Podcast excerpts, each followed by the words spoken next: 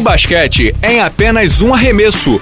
Começa agora a Bala na Sexta com Fábio Balaciano e Pedro Rodrigues. Fala pessoal, aqui é Pedro Rodrigues para o podcast Bala na Sexta. Esta semana eu e Fábio Balaciano recebemos o Jonathan Tavernari do Pinheiros, ex-jogador da Universidade BLU, para comentarmos sobre o Final Four. Para quem não sabe, chegamos ao Final Four então, que vai ser disputado desse ano. Isso, desse ano em Arlington, no Texas. São duas semifinais, é uma rodada dupla de sábado, o primeiro jogo começando, se não me engano, às 7h10 da noite, do horário de Brasília. Vai ter Flórida e Connecticut. Para mim é um confronto completamente imprevisível, a gente vai ouvir o Pedro e o Jonathan também. Duas coisas engraçadas sobre esse confronto. Primeiro que são dois técnicos com histórias que para mim são bem divertidas. Uma é o Kevin Ollie, técnico de Connecticut, e aí você vê como você tá velho. Eu vi o Kevin Ollie jogando muito tempo em Filadélfia, ele foi é, um armador mediano, mediano até para baixo, ele era o segundo, terceiro armador, e é técnico de Connecticut, é, tá começando muito bem, segundo ano dele, já leva o time pro Final Four. Sempre foi um, um grande pensador e deve ter tido muitos técnicos bons pela sua carreira e tal, e muita gente, muitos analistas americanos colocam o Kevin Ollie como técnico da NBA em potencial nos próximos anos, né? O outro técnico de, da Flórida Flórida, que o Jonathan já até falou, é o Billy Donovan. O Billy Donovan tem uma história muito engraçada. Ele, ele era da Flórida, em 96 ele assumiu. Em 2007, ele recebeu um, um, contrato de seis anos, 30 milhões de dólares, se não me engano. Contrato milionário. Não é isso, Jonathan? Contrato milionário do Orlando Magic. Isso. E aí ele foi apresentado, nunca me esqueço disso, ele foi apresentado no dia 1 de junho, coletiva de imprensa, o diabo, pô, lá vem o Billy Dono, vai, vai mudar o, no lugar do Brian, do Brian Hill, que era um veterano, estavam trazendo um cara jovem para revolucionar, não sei o quê. No dia 2 de junho, ou seja, no dia seguinte, ele pediu demissão porque ele tinha, tinham feito uma homenagem, o Jonathan tá rindo, tinham feito uma homenagem para ele na faculdade de, da Flórida, colocaram o nome dele no teto do ginásio, não sei o que, ele não aguentou, pediu para voltar para Flórida, onde está até hoje, né? E aí eles vão jogar esse confronto do Kevin Ollie, que é um técnico praticamente novato, é o segundo ano dele como técnico principal, contra o, o Billy Donovan. Pedro, o que, que você acha desse confronto antes de a gente passar para o Jonathan? Cara, eu acho que esse é o ano da Flórida. Esse é o ano do Flórida. Eles tiveram 30 vitórias consecutivas, estão batendo no Final Four há algum tempo já. A chave eh, são os armadores nesse confronto, né? Você tem o Scott Wilbeck na Flórida, o Napier no, nos Huskies, né? Você tem uma combinação com, com aquele pivô Young de, na Flórida que pode ser mais, mais perigosa do que o Connect. Eu acho que eles vão passar, cara. Acho que a Flórida passa e, e vai, vai all the way, que, como eles dizem, né? Vai, vai. Eu acho que esse é o ano da Flórida. E aí, Jonathan? Tava rindo na história do Donovan, né? Sabe por quê? Porque eu lembro assim, ó, eu, eu lembro ir dormindo depois de ter visto a conferência de a conferência coletiva dele. Pô, mano, como é que pode, né? Porque ele tinha acabado de ser campeão com o Joaquim Noah e com, o, com o Horford e os caras. E aí no outro dia, assim que eu acordei, eu saí da aula, aí eu lembro ligar a televisão é, do, da, do meu quarto, tá lá, Billy Donovan desiste do emprego do Orlando Magic e volta pra Flórida. Eu falei, que, eu falei assim, que porra, o que aconteceu? Ué, ele entrou no avião, mudaram, mudou de ideia. Eu, eu lembro disso demais. E eu concordo, concordo com, concordo com o Rodrigues aí, que eles, ou esse ano é o título da Flórida, porque o armador deles, a dupla de armador deles, na verdade, não é só a um, não, né? Não. E o pivô dele, você falou uma coisa importante, o pivô dele, se vocês assistirem o jogo contra Michigan State, o que mais deu problema para Yukon foi o pivô é. deles. O Patrick aquele... Young, né? Exatamente, porque foi o pivô que tava metendo bola de fora e tal. E Flórida tem cara que mete bola de fora, mete bola de dentro, mete bola do banco, mete bola do meio da quadra. Não tem como você discutir com, por exemplo, experiência, 30 vitórias seguidas. Imagina o um momento, imagina como é que é o treino dos caras. Você uhum. acha que depois de ganhar 30 jogos seguidos, os caras vão entrar no treino de moleza? Não vão, entendeu? Eles têm último anista lá, eles têm seniors lá, que são os últimos anos da faculdade, eles têm líderes. Esse ano é o ano da Flórida. Mas o que eu acho é que o jogo vai ser muito bom, sabe por quê? Porque hum. se você ver as estatísticas, o Shabazz Napier, ele faz ou assiste em mais de 45% das cestas. Isso, 47%, ele é incrível, né? É. O último jogador que fez isso na, na NCAA foi o Kemba Walker, que teve o mesmo tipo de situação que o Shabazz Napier. O time estava mais ou menos, começou a pegar momento, embalar, embalar, embalar e chegou no Final Four. Então, eu no meu bracket, eu, peguei, eu escolhi Flórida para ganhar, mas eu escolhi Flórida para ganhar contra Duke, não contra não contra o Wisconsin é, ou Michigan, mas eu acho que esse, é, que esse jogo vai ser, vai ser melhor do que o jogo de Michigan com o Wisconsin, porque por causa do Shabazz Napier, por causa do, do, dos jogadores, né? Que uma coisa que é muito importante, que, que, o americano entende muito, que aqui no Brasil o basquete brasileiro não entende muito disso, são os role players são os jogadores de posição, entendeu? De cada um fazer a sua posição. Exatamente, entendeu? É, uhum. os, os, jogadores da Flórida entendem muito isso. E um dos motivos que todo mundo nos Estados Unidos está tirando o chapéu pro Kevin Ollie é porque ele está sabendo usar esses jogadores de rotação, entendeu? O time está jogando muito bem. Mas eu acho que esse ano é, o Caneco vai para fora. É mesmo, é? Ah, não tem como, porque eu acho que o time deles é muito bem arrumado, eles marcam, tem muito atleticismo, sabe? Dentro e fora. Para mim, o título é de Flórida. Eu, eu até brinquei com o Chamel, que joga aqui com o Pinheiros comigo. Ele falou assim: não, e o CLA vai ganhar de Flórida. Eu falei assim: eu aposto o que você quer. Você quer, você quer jantar no Outback? Você quer jantar lá no Barbacoa? Onde você quer jantar? Porque não ia conseguir. Os, os armadores, a dupla, a dupla de armação da Flórida, esse ano é sacanagem. É muito é, forte, muito forte. É, essa dupla é muito boa. É, mas Agora, aí. A gente tem um outro confronto, né? Depois, é. começando ali pelas 10 da noite, 9h50. Aliás, Jonathan, uma, uma, curiosidade: quando, quando eles marcam esses jogos do Final Four, é alguma coisa de, tipo, tradição? Porque os jogos são sempre marcados assim, 6 e 9, 8 e 49. Tem alguma explicação ou é coincidência?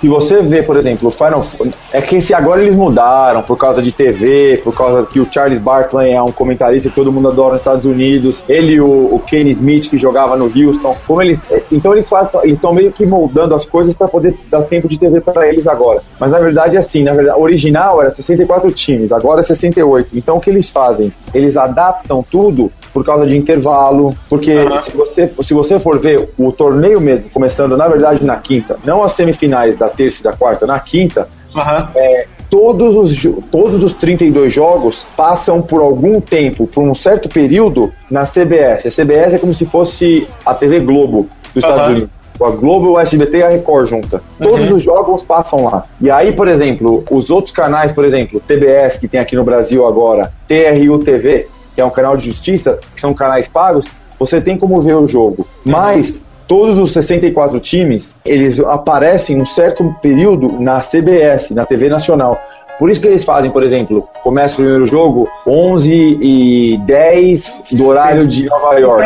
Um para passar na nave mãe, né? Isso, entendeu? E aí, por exemplo, os times que têm o maior ranking, por exemplo, o número 1 joga sempre à noite, porque tem o maior tempo de descanso, entendeu? Uhum. Então eles sempre colocam isso, entendeu? Para poder ajustar. E aí tem um tal negócio, por exemplo, que nem o Wisconsin jogou lá na arena de Marquette, entendeu? Uhum. Que é a arena do Milwaukee Bucks. É, mas na verdade, Wisconsin, a faculdade, fica a 10 minutos da arena, entendeu? Então, ser o primeiro do ranking de cada chave da fase da, do oeste, do leste, do sul e do centro-oeste tem as suas vantagens, porque você joga muito perto da sua casa até você chegar ao Final Four. No meu último ano, a gente perdeu para Kansas State na segunda rodada. Se a gente tivesse ganho, a gente ia jogar em Salt Lake, onde joga o Utah Jazz, que fica a 10 minutos da BYU. Imagina o público que a gente não teria.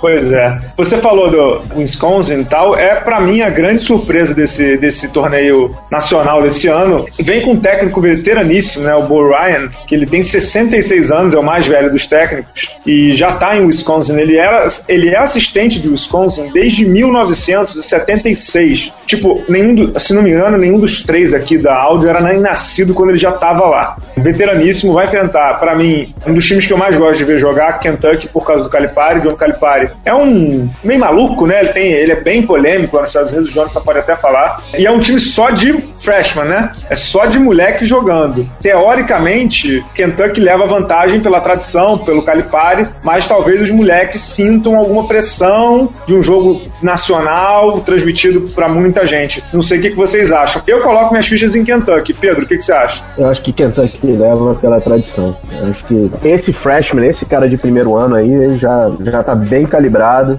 e eu acho que eles vão, vão levar. Realmente, o Wisconsin chegou, acho que chegou no topo que ele podia. Foi, foi muito em cima do daquele pivô Kaminsky, né? Uhum. Jogando muito, muita jogada para ele. Faz muita diferença, mas, né? É, mas eu acho que o Kentucky vai levar. Kentucky que tem, antes do Jonathan falar, Kentucky que tem um dos, nesses mock drafts da NBA, nessas projeções de draft da NBA, tem um dos, dos bem cotados lá, que é o Julius Randle, né? É um jogador Ah, bem. Forward, né? É, um ala pivô bem, bem forte, bem vigoroso. Ele não tem nem 20 anos, ele tem 19, tá cotado para ser top 5 do draft. Jonathan Tavernari, o que, que você acha desse confronto aí? Olha, é, o time do Wisconsin, se você for ver os jogos dele, desde que eu me lembre, ele sempre tem pivô bom. Porque o jeito, o estilo que eles jogam é bem assim mesmo, é bem de bola lá dentro, força, força, força, e tentar meio que fazer o bully nos caras, entendeu? O pivô que ele tem esse ano, o Bo Ryan, sabe, é um pivô experiente, e vocês falaram do atleticismo e tudo do Julius Randle.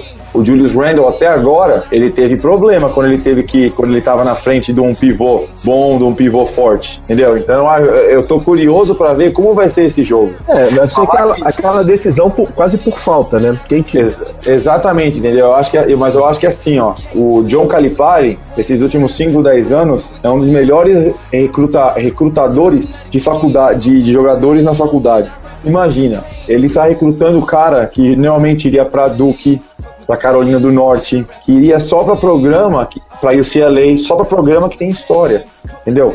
E não é mais o caso. Agora todo mundo sabe, você vai para Kentucky, um, no máximo dois anos, três, ou você vai para um Final Four ou você vai para NBA, entendeu?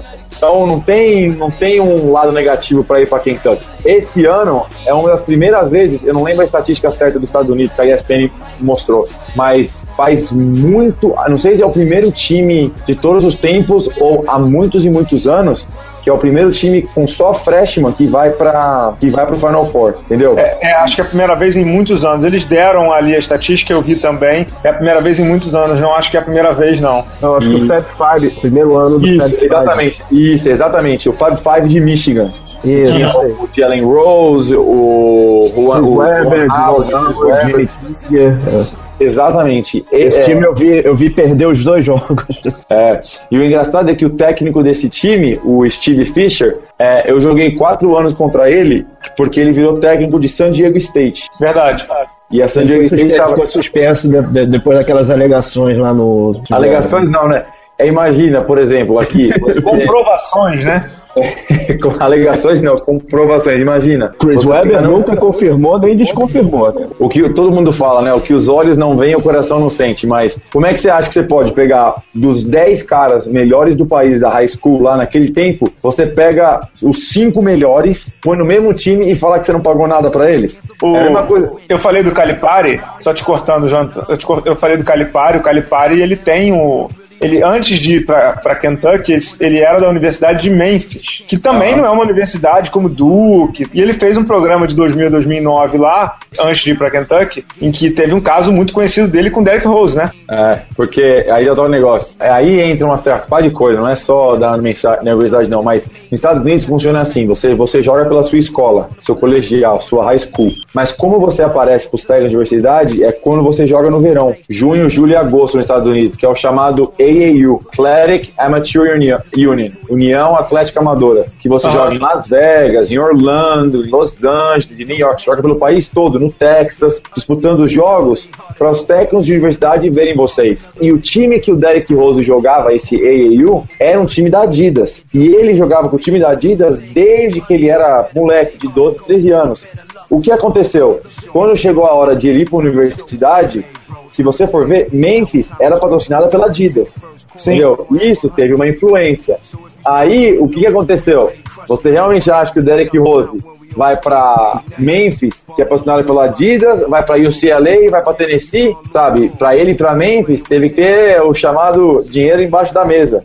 E aí, sabe? Imagina o que aconteceu. O Calipari recebeu uma baita oferta para ir para Kentucky. Kentucky é um dos empregos nos Estados Unidos que você é um dos empregos que você não diz não. É como se fosse alguém te oferecer um apartamento para morar na Barra ou para você morar nos Jardins aqui no- em São Paulo. Não tem como você recusar. Na Barra a gente recusa, né, Pedro? No Leblon talvez a gente não recuse, né?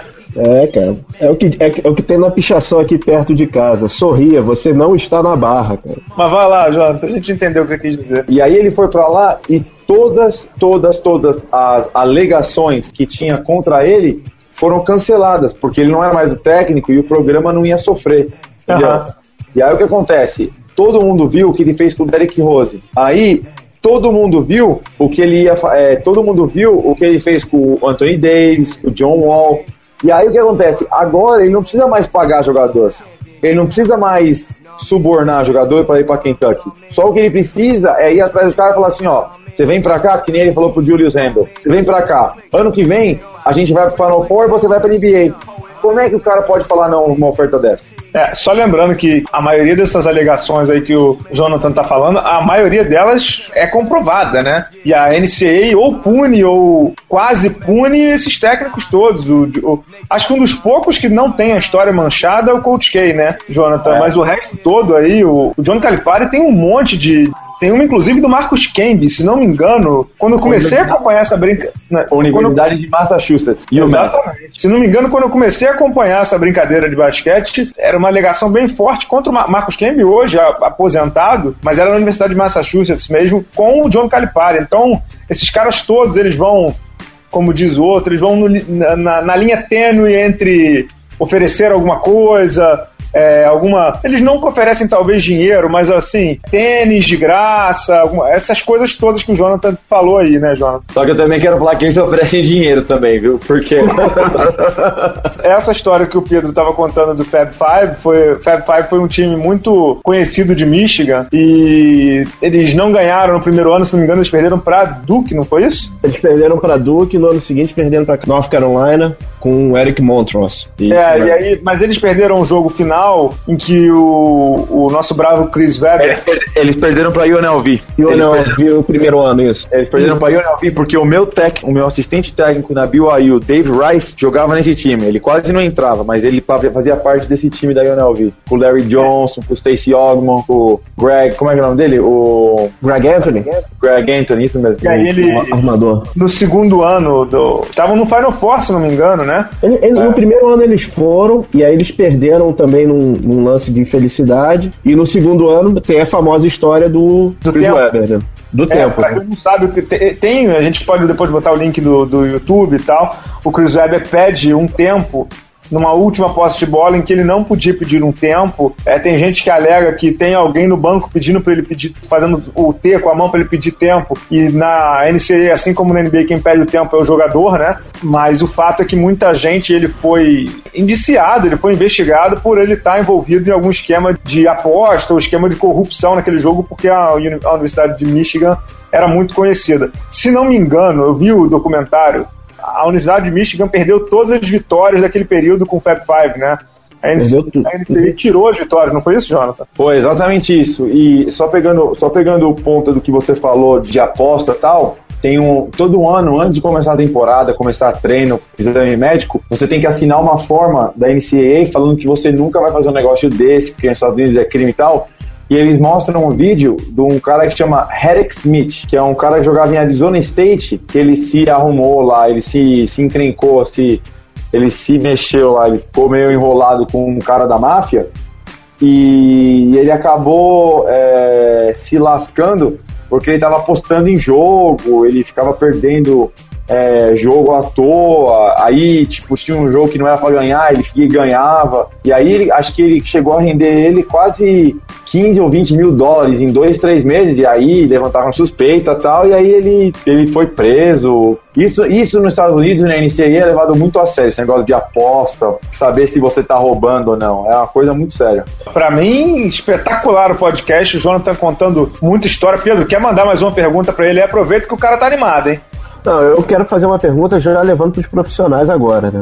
Assim, saiu hoje na, na, na, ESPN, na temporada regular ainda não acabou, mas essa turma de calor está para ser votada uma das piores da história. Eles estão comparando com a turma de, de 2000, a turma de 2000 em comparação ao ano anterior, a produção de pontos de todos os quesitos é menor do que a de a, do, a, a, a, a de 99. É, John, você acha que essa, é, esse, essa classe realmente é tão ruim quanto dizem? O, o Davis é realmente o que, chama, que eles chamam de fracasso? Ele é um flop, cara? Eu acho que acontece é o seguinte: é, se você for ver como está o jogo da NBA hoje, e até o Jim Bonheim, o técnico de Syracuse, ele fez um estudo dele que ele vai até lançar um livro daqui a pouco. Eu estava lendo isso esses dias aí. Mais de 80% dos jogadores que não são é, escolhidos da primeira até a 14 escolha, ou seja, que são escolhidos da 15 à 30 escolha e da 31 à 60 escolha, 80% saem na NBA em 3 anos. E aí, o, porque, o que acontece? Se você for ver como é que tá o jogo hoje, o basquete,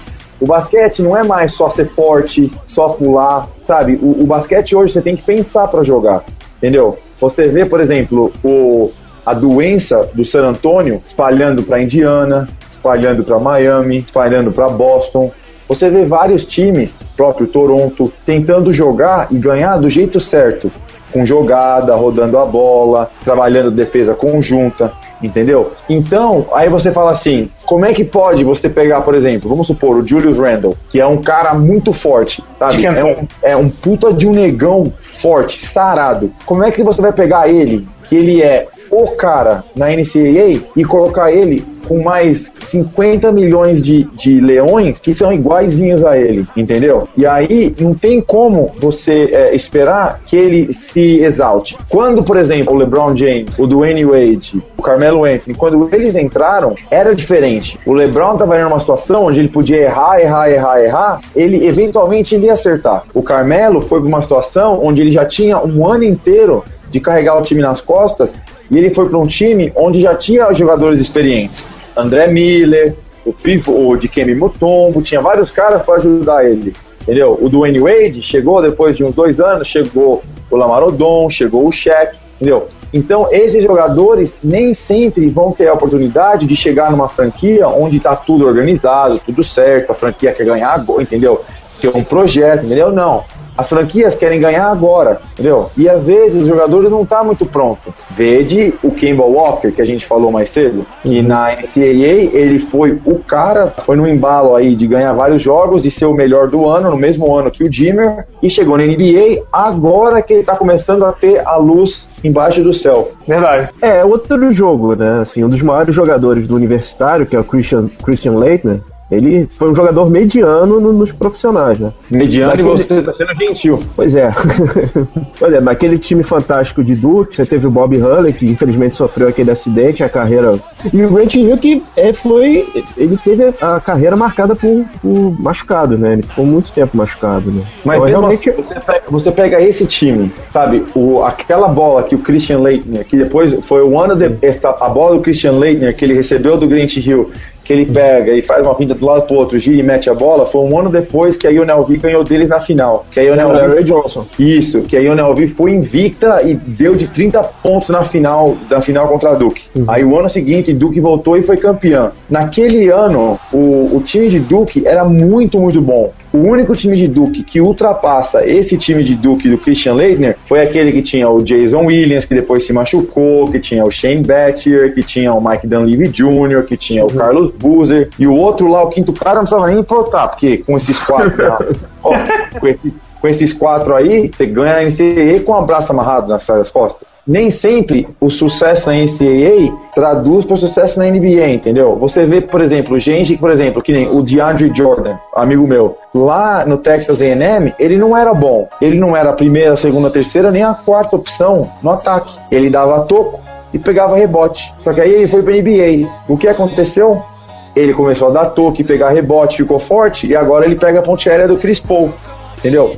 Então, nem sempre sucesso na, NBA, na NCAA traduz para sucesso na NBA.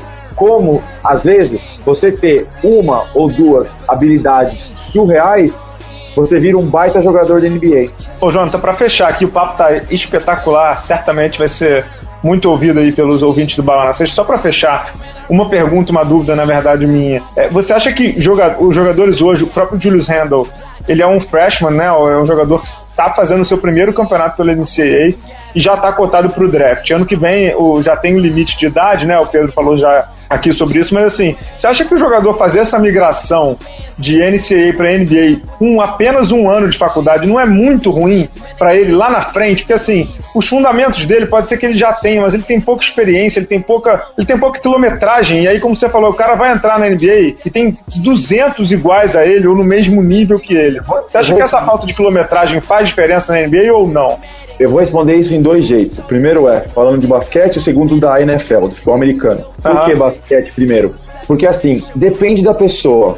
O Carmelo Anthony estava pronto. Jogou um ano em Syracuse, foi campeão nacional, foi o cara e foi pra NBA e foi o cara. O LeBron nem na faculdade jogou, sabe? Mas ele foi preparado para chegar na NBA e para chegar e ser o cara na NBA. O Kobe foi direto da high school pra NBA, mas ele teve que ser lapidado na NBA, entendeu? Eu acho que depende muito de quem é o jogador, entendeu? Por exemplo, você pega o Shabazz Napier, eu acho pessoalmente que ele tem muito mais chance de encontrar, por exemplo, minutos num time, por exemplo, que nem o San Antonio, por que San Antônio? Porque o, o Patrick Mills está tendo um ano mais que demais. Sim. Aí vai vir uma franquia, que nem o Indiana fez com o George Hill, e vai oferecer uma, vai, ser uma bolada de dinheiro para ele. Aí o que, que o San Antonio vai fazer? Em vez de gastar uma porrada de dinheiro com o Patrick Mills, eles vão e gastam uma porrada de dinheiro com o Tony Parker, com o Ginobili, com o Tim Duncan, com o Kawhi Leonard, que são caras que eles não podem perder, como eles gastaram com o Thiago. E aí eles trazem um cara barato lapidar do jeito que eles querem, entendeu? Veja o que eles fizeram com o Thiago Splitter. Essa história do Thiago não vir pra, pra NBA logo, não sei o quê, tudo tem uma explicação. Eles deixaram o Thiago se desenvolver pro Thiago hoje ser, no futuro, o substituto do Tim Duncan no, no ataque. No, do jeito que eles atacam, rodar a bola para ele, o jeito europeu que eles jogam, entendeu? E a segunda parte da minha resposta vem, da, de, vem do futebol americano, da NFL. Por quê? Porque o futebol americano entende isso. E o que, que eles falam? O que, que é a regra deles? Que você não pode ser draftado depois de três anos de estar na universidade. Porque você se, ama, você se amadurece, você aprende, você se desenvolve, sabe? Você vai ter a sorte de não se machucar, desenvolver seu corpo, sabe? É, o melhor exemplo que eu, que eu posso dar para vocês é de um, jogador, um, um quarterback chamado Johnny Manziel, que é o chamado Johnny Futebol nos Estados Unidos. Ele jogava pro Texas A&M. Ele ganhou o Heisman, que é como se fosse o Oscar do futebol americano no, uhum. na NCAA, uhum. no primeiro ano dele. Ele foi o primeiro freshman a ganhar. E aí, o que, que, ele pode fazer de melhor no segundo e terceiro ano dele? Ser campeão nacional? Ganhar de novo o, o Oscar? Não uhum. tem como, entendeu? Mas ele teve que esperar. Por quê? Porque hoje, se você vê o aproveitamento, eu não sei como falar em português, accuracy do alvo dele. Precisão. A precisão, a precisão dele nos passes melhorou a cada ano. Então hoje ele está pronto para ser um baita quarterback na NFL. Como se ele tivesse ido para a NFL depois do primeiro ano, talvez ele tivesse se machucado, talvez teriam oferecido para ele um contrato estratosférico que ele não conseguiria sustentar, a sustentar a pressão de ter que carregar um time sozinho. Hoje no Texas ele é herói. Vede-se que ele talvez seja o draftado número um pelo, pelo Houston Texans, entendeu? Então eu acho que tudo depende do jogador. Entendeu? Entendi. Pô, espetacular. Pedro, gostei muito. Tem mais alguma? A gente pode deixar o Jonathan dormir com a esposa dele e com o filho dele também. Oh, cara, foi, foi sensacional, cara. Jonathan, muito obrigado mesmo, cara. Pô, foi muito bom, cara. Agora a gente só não disse quem vai ser o campeão. O Jonathan já falou na Flórida. Flórida. Todo mundo vai de Flórida, não? Flórida. E você como, sempre, com você, como sempre, vai ser o contra. Vamos lá, balar na sexta. Quem vai ganhar esse ano, então? Vai, seja do contra. Vamos lá. Flamengo. Cara, não, Flamengo não ganha. Chega. é, eu, eu, particularmente, acho que vai dar Flórida. Por tudo isso que vocês já falaram. Tem uma dupla de armador muito forte, tem um pivô muito forte. Mas já que tem que ter alguém do contra, eu vou votar em Connecticut, por causa do Kevin Ollie. Acho que ele tá fazendo um trabalho espetacular.